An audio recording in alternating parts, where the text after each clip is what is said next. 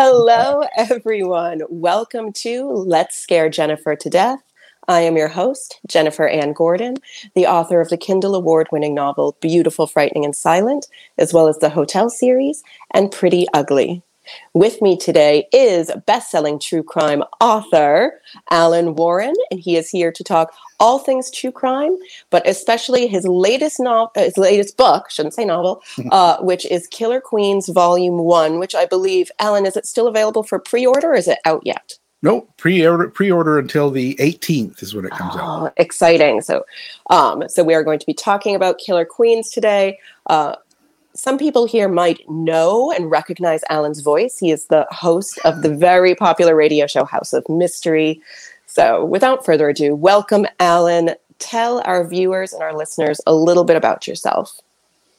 Well, I'm Al Warren. I don't know. What do you want to know? I um, let's see. I uh, come from producing radio shows for a long time into doing my own show which has been running 10 years now. And I've got 22 books published. This will be number 23. So that is just like such a massive, like when I think about all of those words that have, that you've, you know, written. So, um, congratulations. And are all of the, all, all, are all mm. of the books true crime? Um, they're all nonfiction, I should say, because some of them I did the In Chains, which was about um, human trafficking, and I've also done a book on cults and uh, religion as well. So I think that um, it sort of varies. Um, so I don't know if you really call that see my dogs. Yeah, I don't know if you call that true crime. I mean, I, I feel like um, there can be a slippery slope with some of those things you just mentioned. Like religion and true crime can also go hand in hand, and cults and true crime can go hand in hand. They're like first cousins. First cousins, kissing cousins. yeah, at times. Yeah. yeah. Well, oh, I think the well the emphasis on the cults was I was taking a lot of the. Uh, modern day sort of modern day people like uh, charles manson and i was comparing um, who, what would we what would we think about if Jesus was around right now?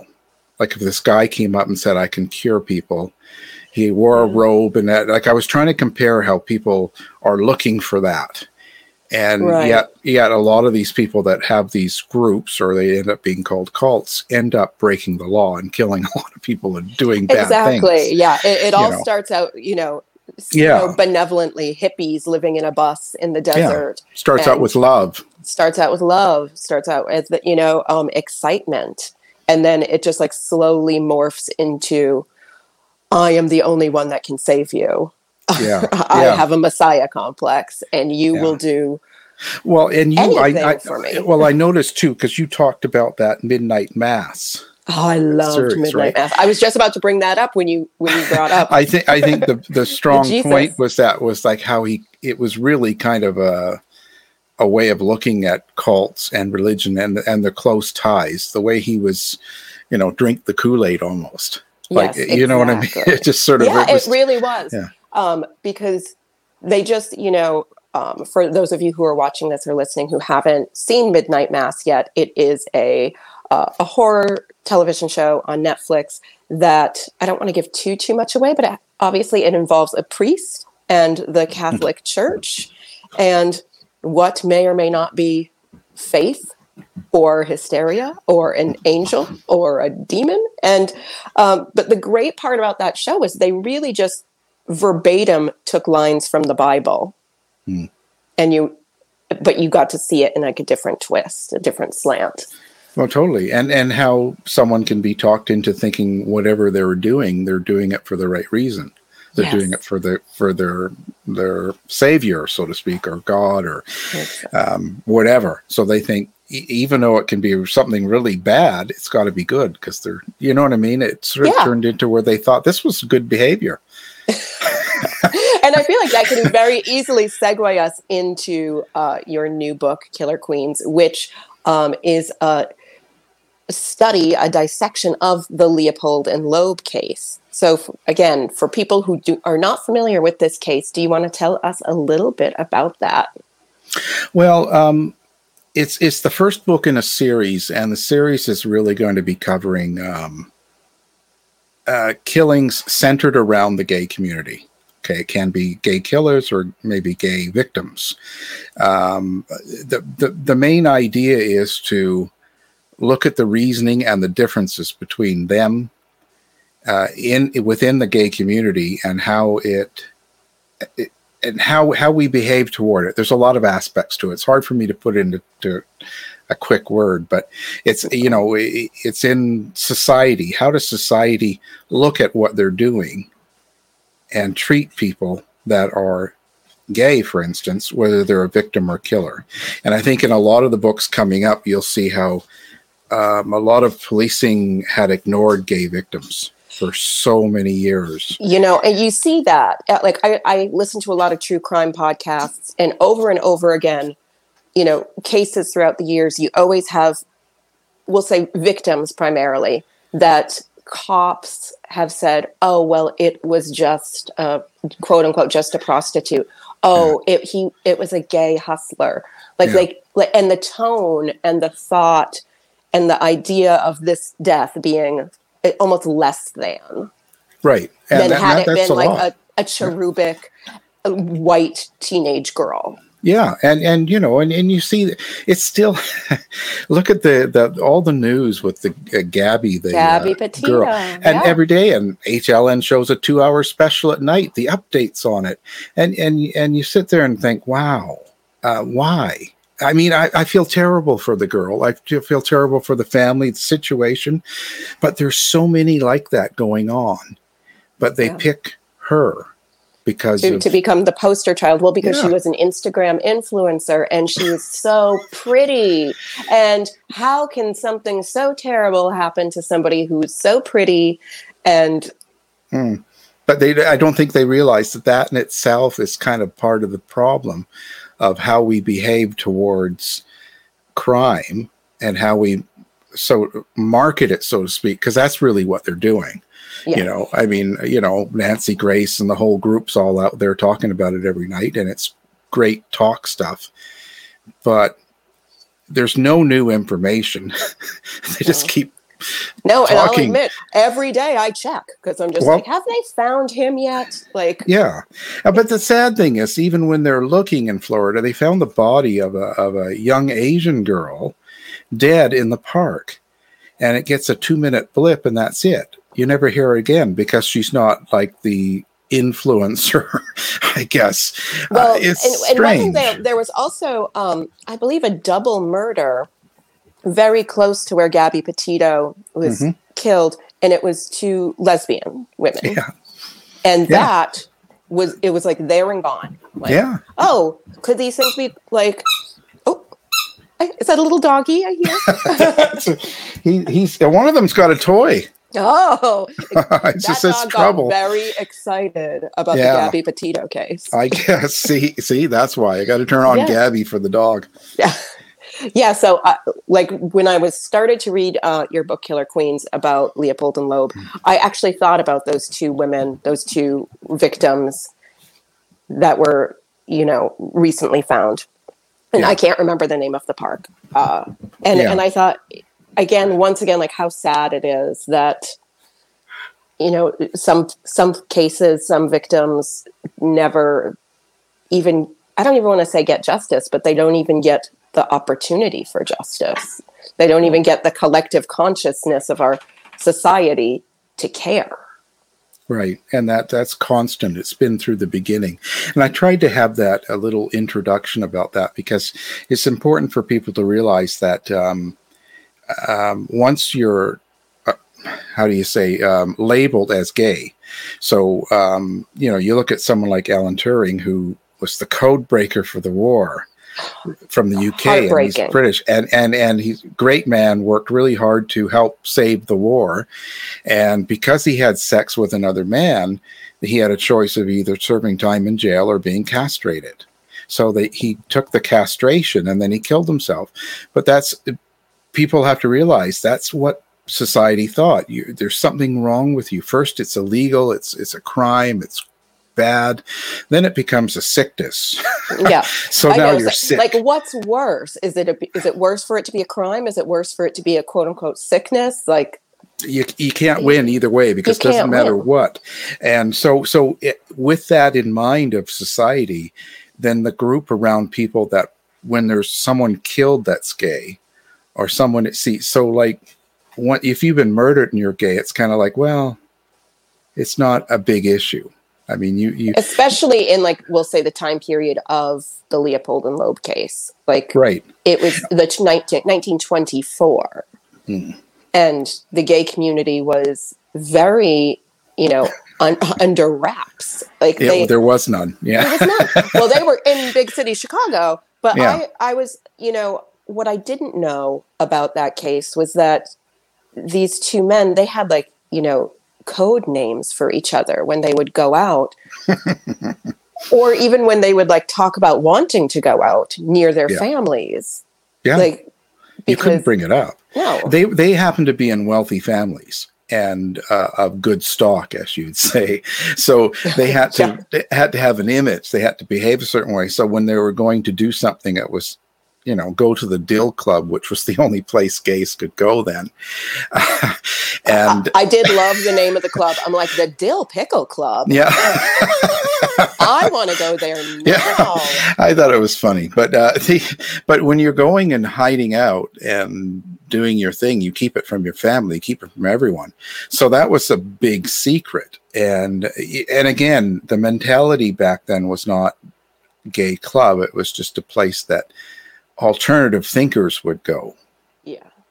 We didn't say, you know, let's go to the gay club. Let's go to the gay club and hang out right. and have a good time. Yeah. Um, yeah, I, think, I, I liked um, I think it was Leopold, the way he was describing it as just like, you know, a place for like minded individuals to go and debate. I was just like, okay, yeah. yeah it, it's yeah. basically a, a, a, debate club. A gay debate club. well, and this, there's the, the, there's a real the book too, which is be out in February, um, happens the same time because it's Fritz Haarmann. Fritz Haarmann and his partner were doing much worse things in Germany.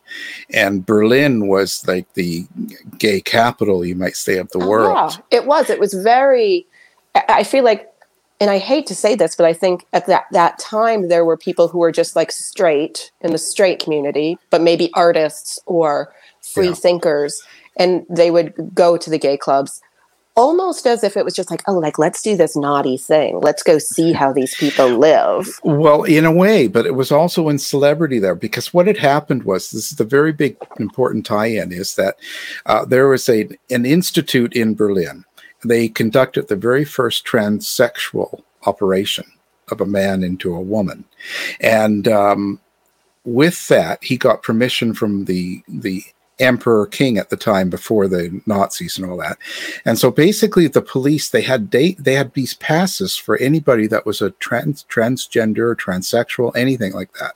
So you could wear you could wear a dress and walk around arrested. Berlin and you're not arrested. And so what happened was tons of cabarets and clubs and places opened and everybody went there. So it was like the big thing to do. It was like the trendy thing to do in the 20s, right? Because it was also a a risky time, right? People were getting yeah. a little bit more sexual and everything was going on. Now that one his that doctor, his assistant is the guy that went to Chicago and was the doctor for the Leopold Loeb case. And that that's the tie-in and it that volume two brings in is to show you how you have the same type of mentality in, in doctors, the same time of the world, and how Berlin and Chicago treated it so differently. Yeah. And and another important part was when you're in um, Berlin and all that partying is going on, and they're having se- sex change operations and all this stuff. Uh, at the same time, Nietzsche, right, which a lot of yeah. people don't know who Nietzsche. Nietzsche was like a philosopher, and uh, the Nazis really picked up on that. That They looked at him as really important for their, I don't know, theology. So uh, the Nietzscheism. Now, both Leopold and Loeb were totally into Nietzscheism and Nietzsche, and believed they were the overlords. So anything that they did to these underlings, normal people, wasn't a crime. So if they want to steal something from you, kill you, whatever, it's not a problem because they are a part of the the superior race. And it's really bizarre. It's bizarre. Because, it's bizarre for they, a lot of reasons. And Leopold was a big Hitler supporter. Which is I was just like like all none of those things like made sense in my brain. I'm just like, how does this happen? Like, don't you see? Like, he's not on your side. No, but you see, but you see, it, it, it, they don't see because they believe that. See, there's a point where they follow someone. It's back to that cult thing. Mm-hmm. They're in love with the leader, but there is a point during that time where all of a sudden it goes from the leader into the actual um, theology or idea behind the cult. So they no longer need that person. So that's why you have cults like David Koresh, where he's dead, but they're still waiting for him to come back because it doesn't matter. They're going to follow what they've been taught. And it, there's there's some t- some sort of point which I've never been able to figure out uh, of where what you're going to have to write 22 more books no. to figure that out. no, I couldn't handle that. That's too much for me. That's uh, a lot of work. So, what made you decide on Leopold and Loeb for the first book in this series? Uh, the honest truth. Um, yeah. or well, um, now I don't know. Lie to me. yeah. Okay. It's better that way. No, actually, the honest truth is that I was working on Fritz Haarmann in Germany and Berlin and doing that case, and I had and I had got the connection from the doctor to the Chicago case, and so I started working on that. So I was working on all of that at the same time, and they're both almost completely finished. And what happened was. Um, it was taking me longer to get Fritz Haarmann's part done because all of the documents are in German. Everything, all the court documents, even the police officers, detectives, all of their writings to each other, his his confession, it's all in German. So I had to go back and translate everything. But then when you get it translated, then you have to go through it and reread it because they spoke in a different um, way of phrasing. They would say different words to mean different things, and they'd say it totally different. And so, even just the sentence structure of German is completely different than. It's, it's so if even if you just crazy. like just translate it like word for word, like the sentence. Yeah. I took German for three years in high school, and I still would. I'm like. It's crazy. I we did figure that. it out. We, we did that. it took so long to do that with everything because you have to go word to word, and if you're you're doing a um, transcript or you're doing someone's words, how they wrote it or how they said it, if you don't do it exactly how they say it, then then it's really it becomes tricky to try and rewrite someone's words, you know. But if they yeah. say it in a way of, "Oh, I wanted a good egg," right? What does that mean? Right. You, know, you, you said, "What does that mean in Germany in 1920?" Yeah. Right. what is that? You know what I mean? Like, so you have to go through all of that, I and do. you have to still print it the way it is. Yeah. This is what he said because it's nonfiction but then I have to explain. So that ended up taking so much longer that um, with the dating and the timing and everything, and and Leo was finished. So that was originally number two, and Fritz was number one. So we swept it, and here we go. That's the truth. that's, that's, a good story. That's still a very good story. Yeah, I'm wondering well, what the lie would have been.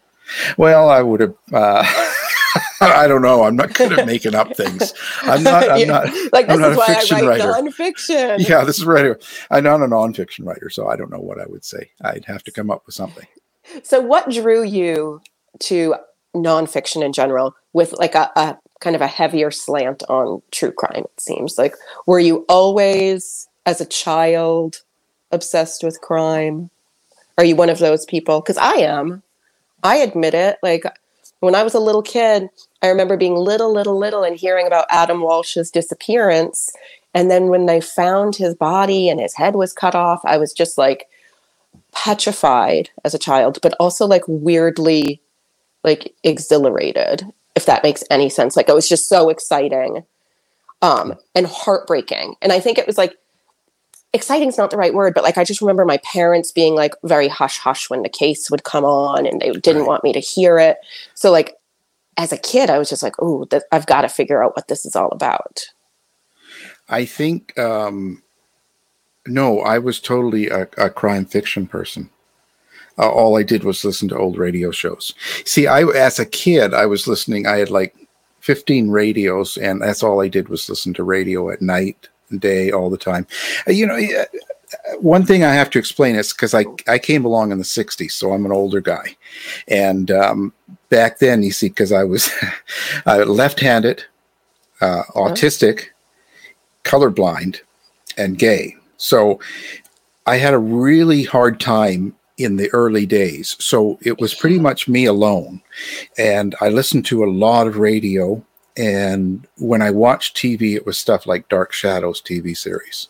I was so I'm more into the dark fiction sort of thing, Dracula, Frankenstein. So that is where I'm at. But I listen to every um, detective, you know, like on the radio. It didn't mm-hmm. matter who it was, and it could go from a good one to a bit Richard Diamond to you name it. I listened to them all back and forth. So I so I was wanting to be a radio guy that uh, was into crime and dark stuff, but more fiction, not not reality. Mm-hmm. The reality came later, later in life when I was actually in producing and doing stuff for the radio, and we did a lot of crime shows, and then I got interested. I think I feel safer with nonfiction because um, I don't have to decide what people do.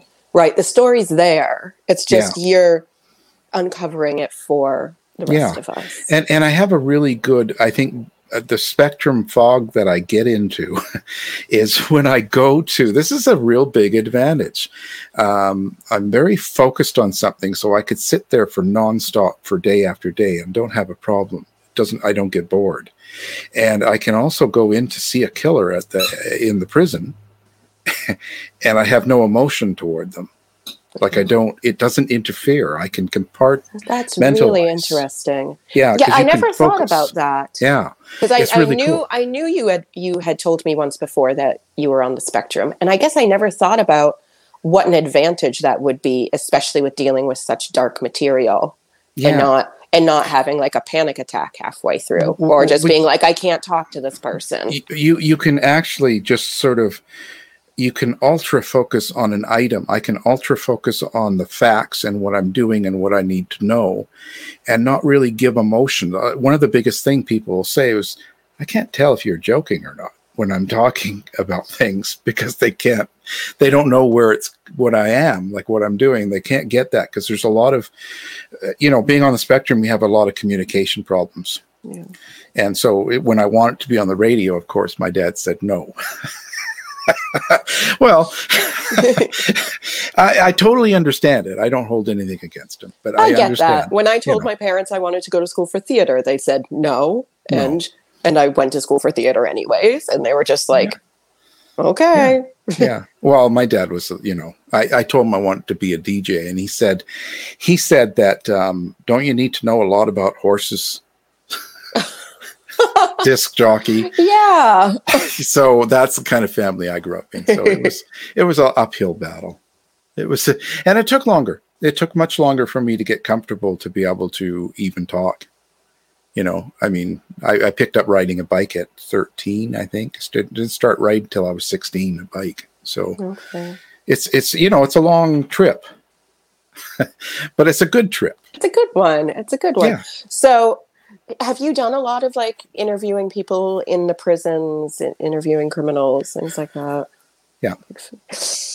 Yeah, that last book was all about a serial murderer, murdered seven people, and uh, uh, the one before this about it came out a year ago, last October, and um, um, yeah, I spent two weeks every day with that guy, and um, don't have a problem with with it. Right. Um, I Did you think it? Did you think at one point that you were going to be the next Truman Capote, like when you were sitting there interviewing like a killer and thinking like I'm going to write the next In Cold Blood? No, I would love to, but I, I'm not that. Um, I'm not that good. Um, you know, uh, Truman Capote had a way uh, to be an ultimate true crime writer.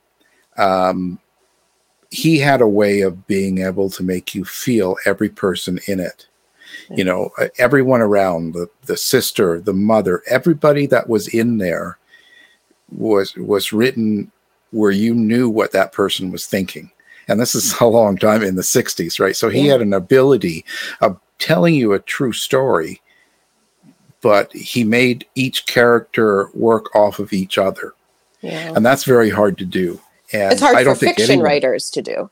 yeah, well, yeah, but you know, but then you have the ability of doing it when you're when you're him. He has to go to that. He had to go to the city, and he had to spend like a couple of years really mm-hmm. you can't you can't do a character that's real like that unless you make it up so to do that and to get all of their points of views with each other you have to be there for a long time. So he put a lot of time in that. He did. He put it was years. It was years. yeah, and and your own emotion, and that's the hardest part because then you have to expose your own emotions and change them with everybody you contact.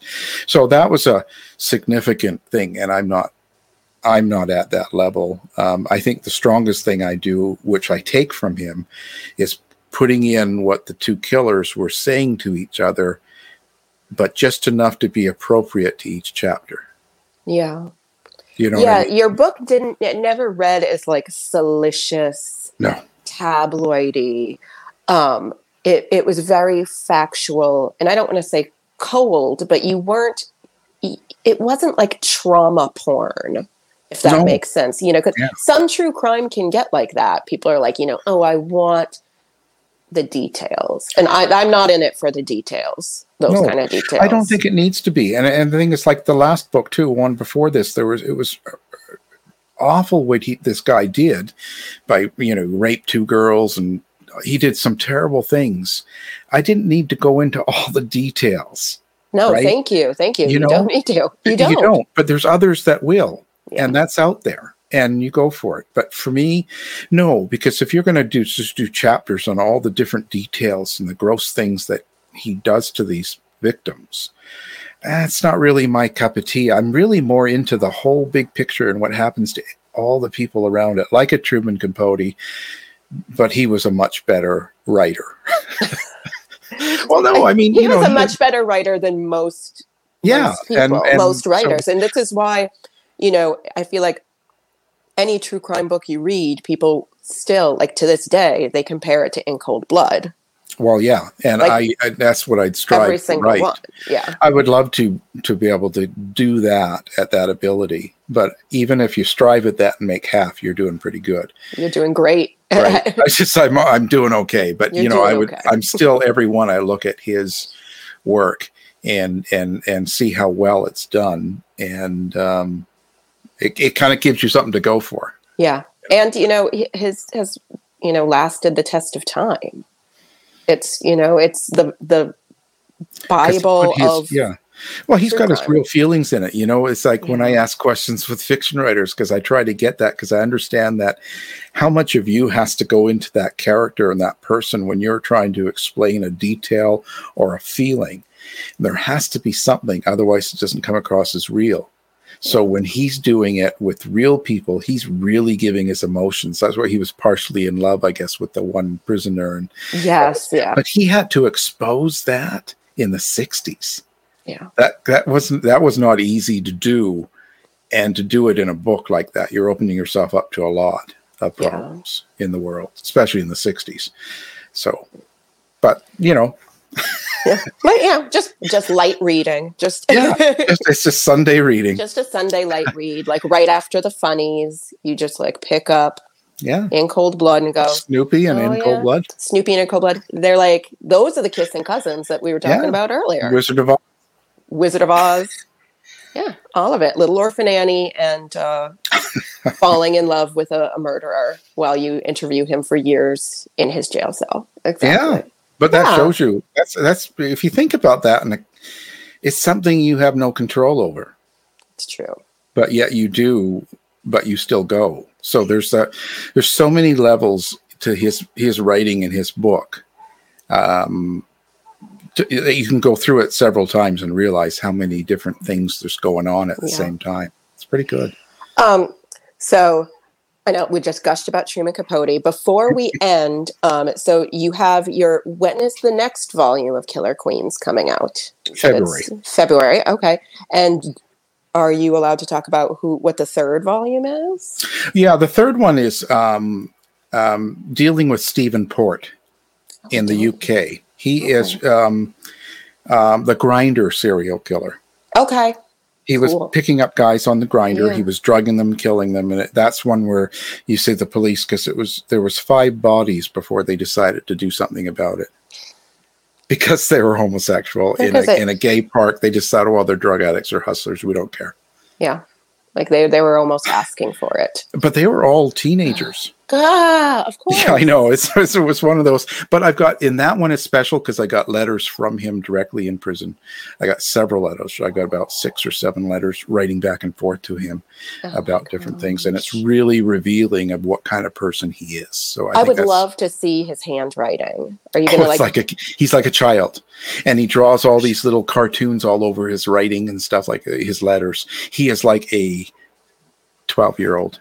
Oh, that totally. see that that's chilling. That like this show is called "Let's Scare Jennifer to Death," and those are the details that scare me to death. Like I just got chills all over, and I'm like, yeah, Ugh. and that's just an amazing uh, thing. And when you get the detail from the prisoner himself, it's such a flavor. And I don't even have to really comment a lot about what he says. You can just see it in w- the way he writes and the way he talks. You can just like, oh my god, this is crazy. It, it just it's amazing. It's one of the better uh, d- inside details because the other people were all dead when I was doing the interview, so you yeah. had to go with their documents. But I always, but I've got him live doing these letters. So, Alan, that's incredible, and uh, I'm excited to to continue with this series with you, and I want to read more of your work.